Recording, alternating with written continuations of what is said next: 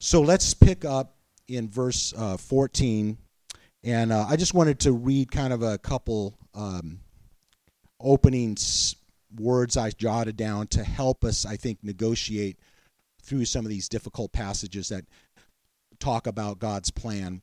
So, um, as we read through uh, chapter 9, so we are we are all so bad that none of us deserve God's mercy. God is looking for a proper response to his correction. And his the proper response he's looking for is repentance, humility, and faith, that we don't harden our hearts against him. If we persist in our hardness against God, God um, just uses the hardness for his glory and shows his amazing love and patience in the midst of hardness of heart. And we see in, in this chapter examples of Pharaoh who hardened his heart and how God uh, used him for his purposes. We see how Israel at Sinai was very rebellious against God, but God uh, still showed mercy uh, in the midst of judgment. We see God's uh, example of his mercy in uh, exiled Israel and Judah. So the the lesson we're going to learn through here is having a soft heart in response to God's work in our lives, having a faith response. So uh, Romans 9 verse 14.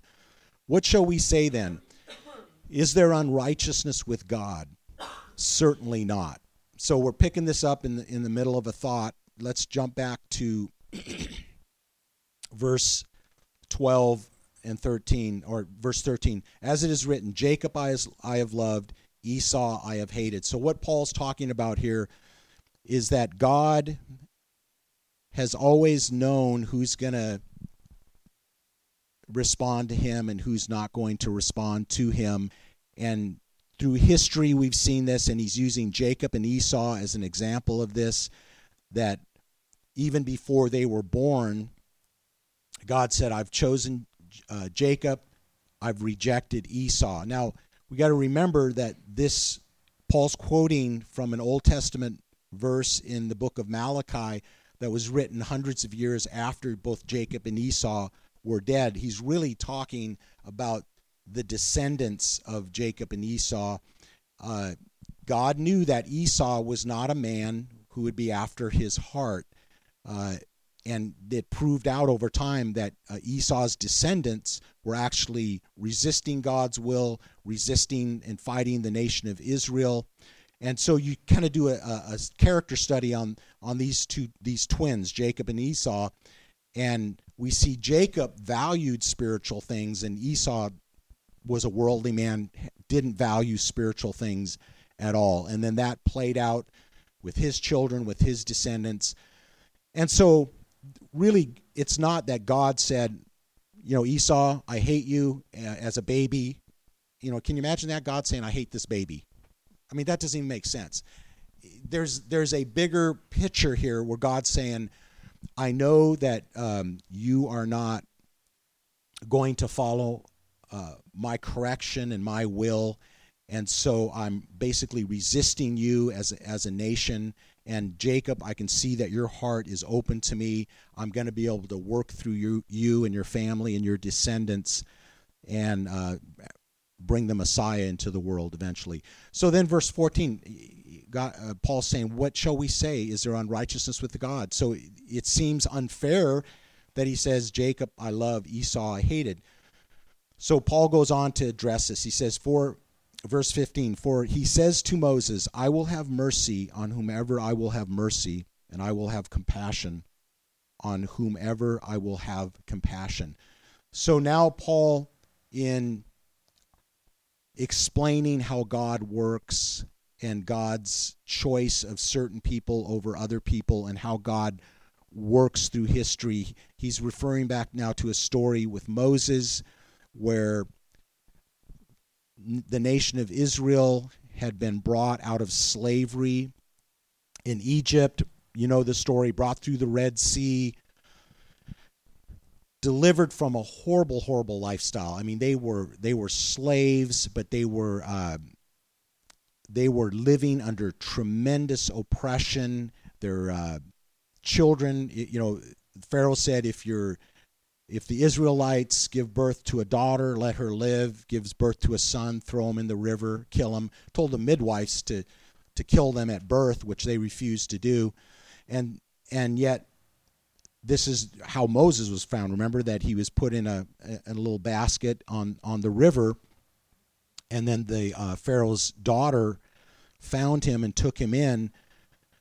But so there, the nation of Israel now are are delivered from this terrible slavery, terrible oppression, and now are are being led into the promised land by God. But every step of the way, they're resisting God. You know, it's amazing how they came through the Red Sea, and remember the Red Sea came back down on all all the uh, Egyptians that were pursuing them and wanting to kill them.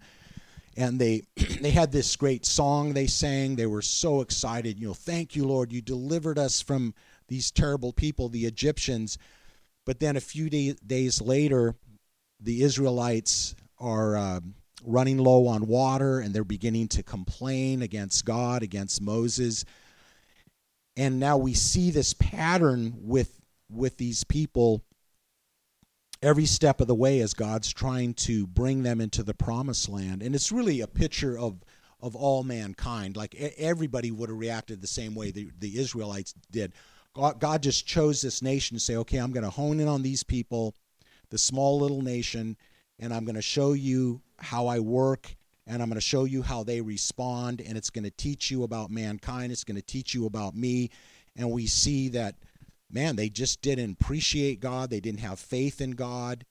Uh, I mean he just brought us through the Red Sea on uh, dry ground you know over I don't know how many couple million people and he can't provide water for us but um, it's a real picture of us isn't it where God will do something awesome and God will provide for us. And then a couple days later, we've forgotten all about that and we're complaining and and upset.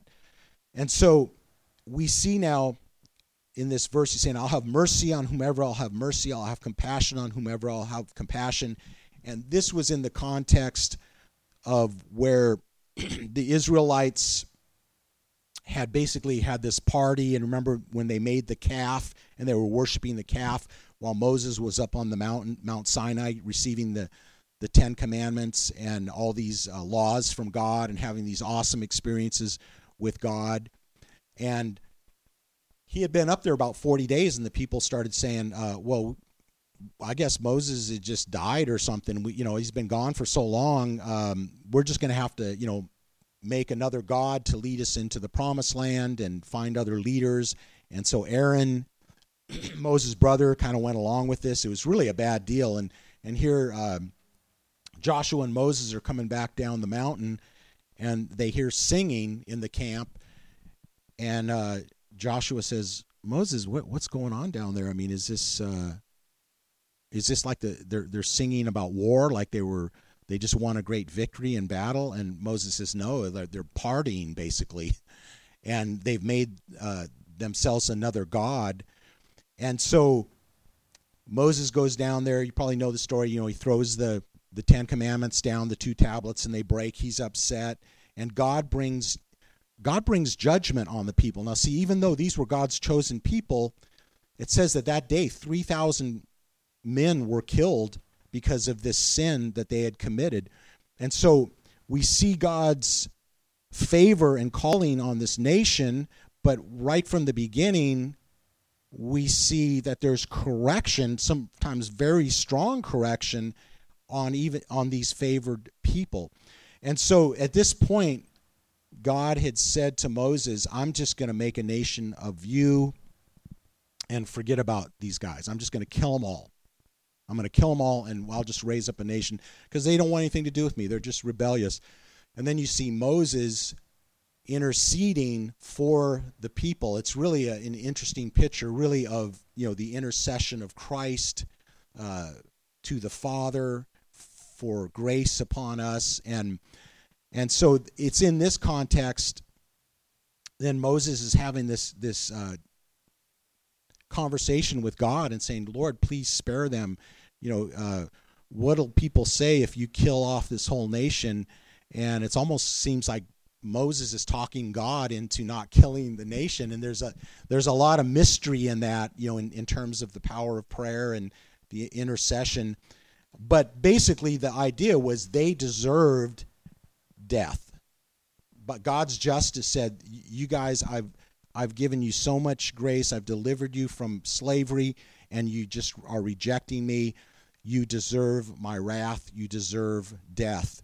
And that's really the message of all mankind. All have fallen short of the glory of God. And it's important that we see that as we study through this passage. It's not that any of us deserve God's grace. Nobody does. Nobody does.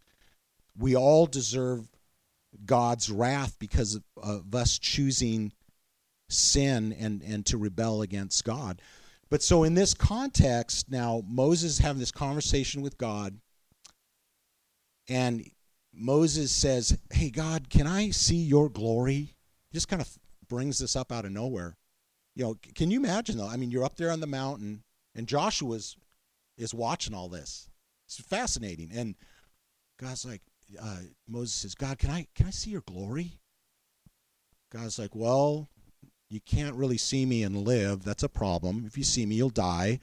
So um, what I'm gonna do, I'm gonna I'm gonna pass by you and I'm gonna put you in the cleft of the rock and I'm gonna put my hand over over you so you can't see my face and then as I pass by you can see my back and that's the best you, you're gonna get Moses because you know and okay cool so as as God is passing by Moses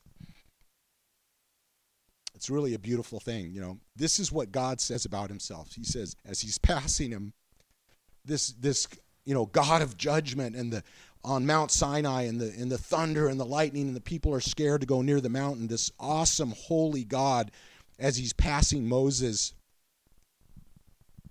excuse me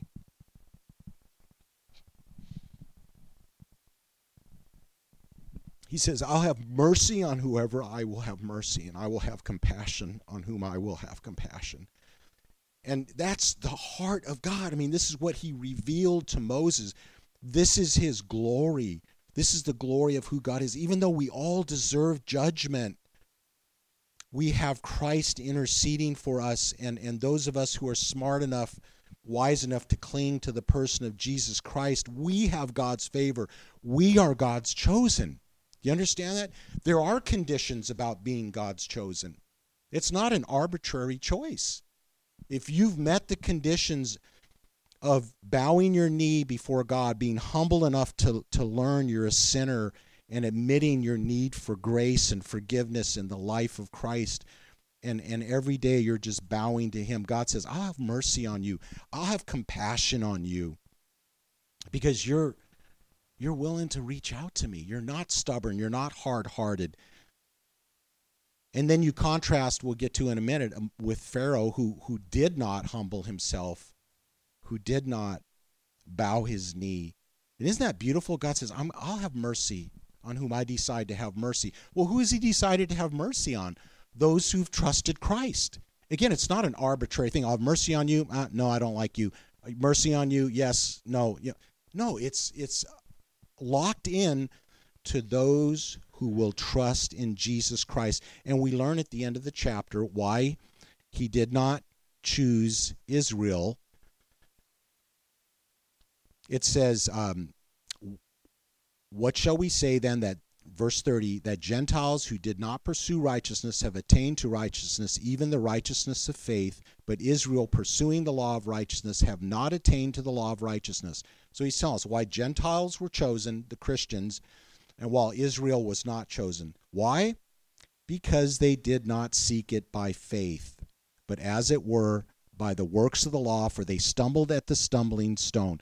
So basically, what Paul's saying there, the conditions for being the chosen are to admit you're a sinner. That's the stumbling stone he's talking about, where you come to uh, the the right the self-righteous Jewish person and say you're a sinner, and they're like, "No, I'm not. I follow the law." And that's how Paul was before he got saved. I say, I, I, he says, "I keep the law blameless." So you tell him, you're telling me I'm a sinner. I'm not a sinner. Well, that's a stumbling stone to them. See, the law didn't have its proper effect in your life. The law is supposed to drive you to Christ to show you you're a sinner, and then by faith, you receive Christ, and now you're God's chosen. So that's the reason you're not chosen because you don't attain, you don't pursue God through Jesus Christ. Verse 16 of chapter 9. So then it is not of him who wills, nor of him who runs, but of God who shows mercy. So Paul's saying it, none of us can run fast enough to keep up with God. None of us can will ourselves to be righteous. We can only depend on the mercy of God. So, those, again, who've chosen to trust in Christ, God's mercy is over them. But you can't, no, there's none righteous, no, not even one. For verse 17, for the scripture says to the Pharaoh, For this very purpose I have raised you up, that I may show my power in you, and that that my name may be declared in all the earth.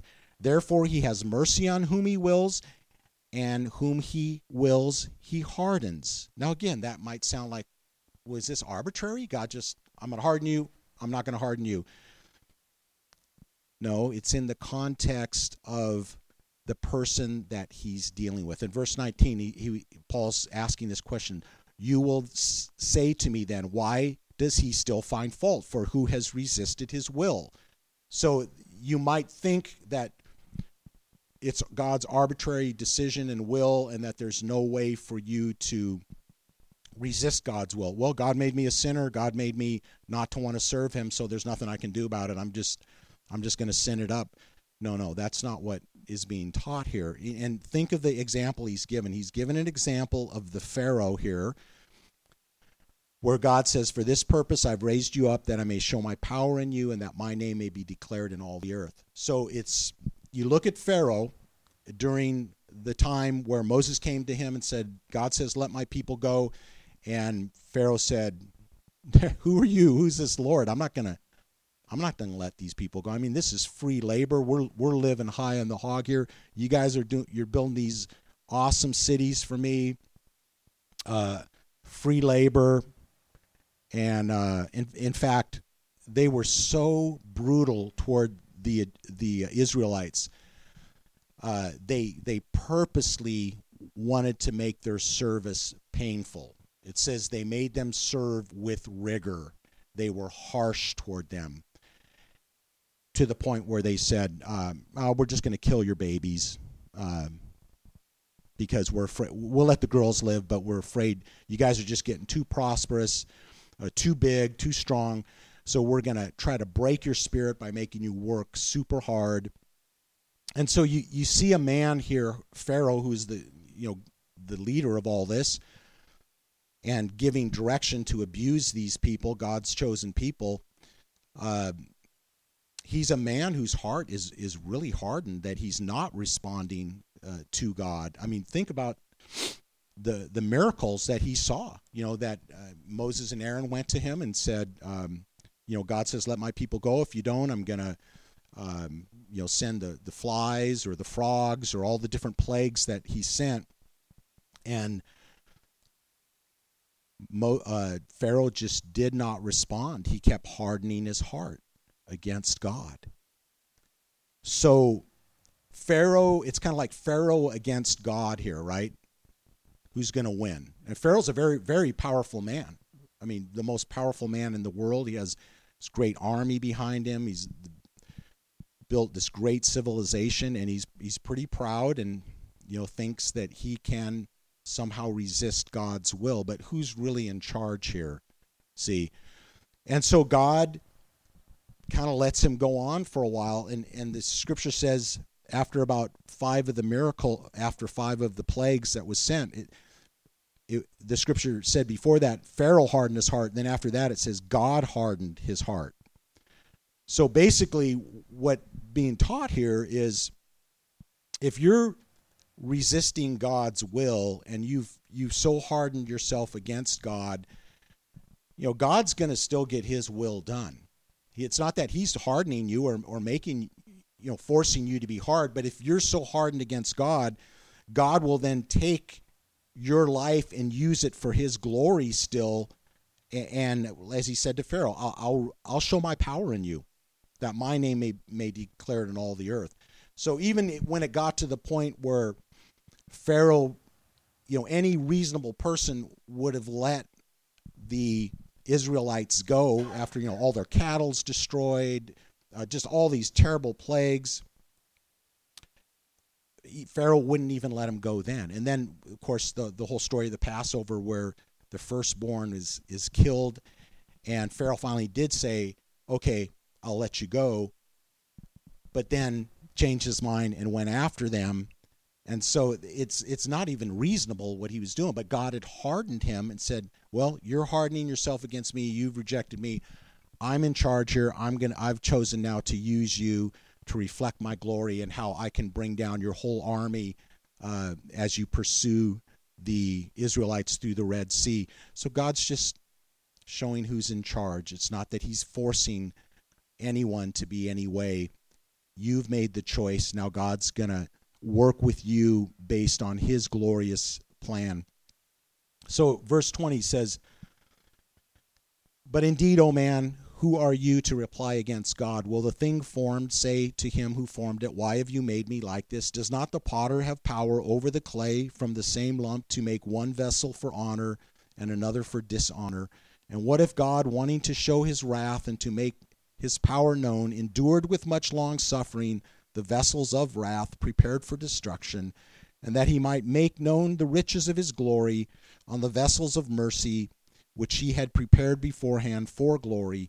Even us whom he called not of the Jews only, but also of the Gentiles. As he says also in Hosea, I will call them my people who were not my people, and her beloved who is not my beloved. And it shall come to pass in the place where it was said to them, You are not my people, there they shall be called sons of the living God.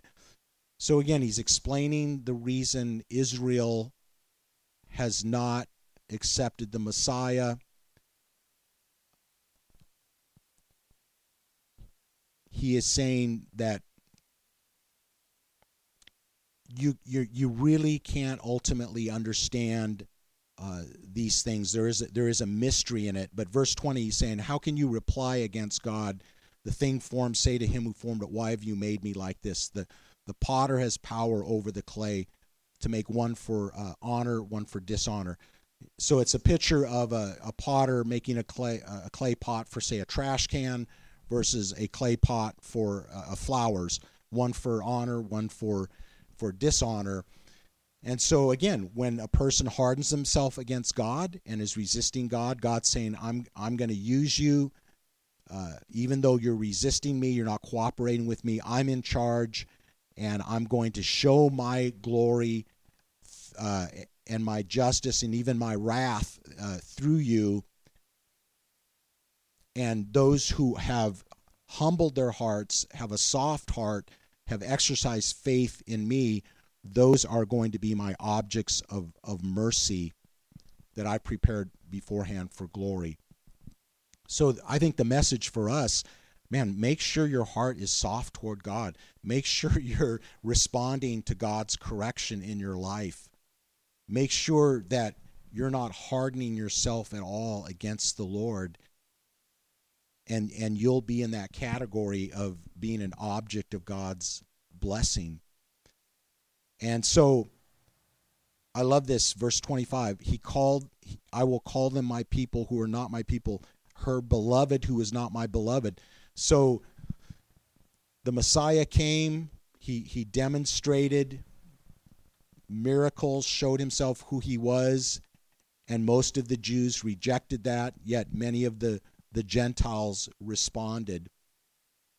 And and God knew this. This was not a surprise to him. This is the point Paul's making. The rejection of the Messiah by Israel is not a surprise. God knew this hundreds of years ago. He prophesied, and Paul is pulling all these scriptures out from the Old Testament to prove his point. And I love that, though, to think, you know, we are his beloved, as I talked about earlier. This is my beloved Son in whom I'm well pleased. Do you think of yourself that way? I'm God's beloved. I'm God's favorite. I'm God's chosen. That's where Jesus said, you know, you need to just abide in my love. Just live in that place of recognizing because you're trusting Christ, you are God's beloved. The same favor he shows toward his son, he now shows toward you because he sees you in his son.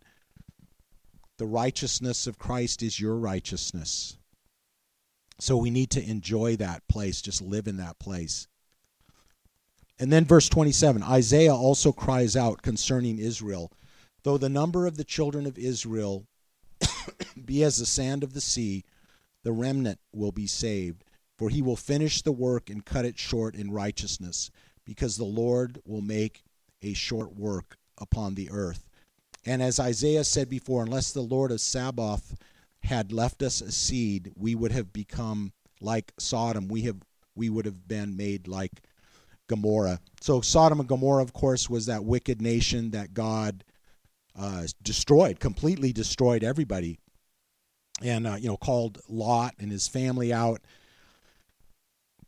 But the point he's making there again that we all deserve judgment. It's God's mercy that He would even call anybody out.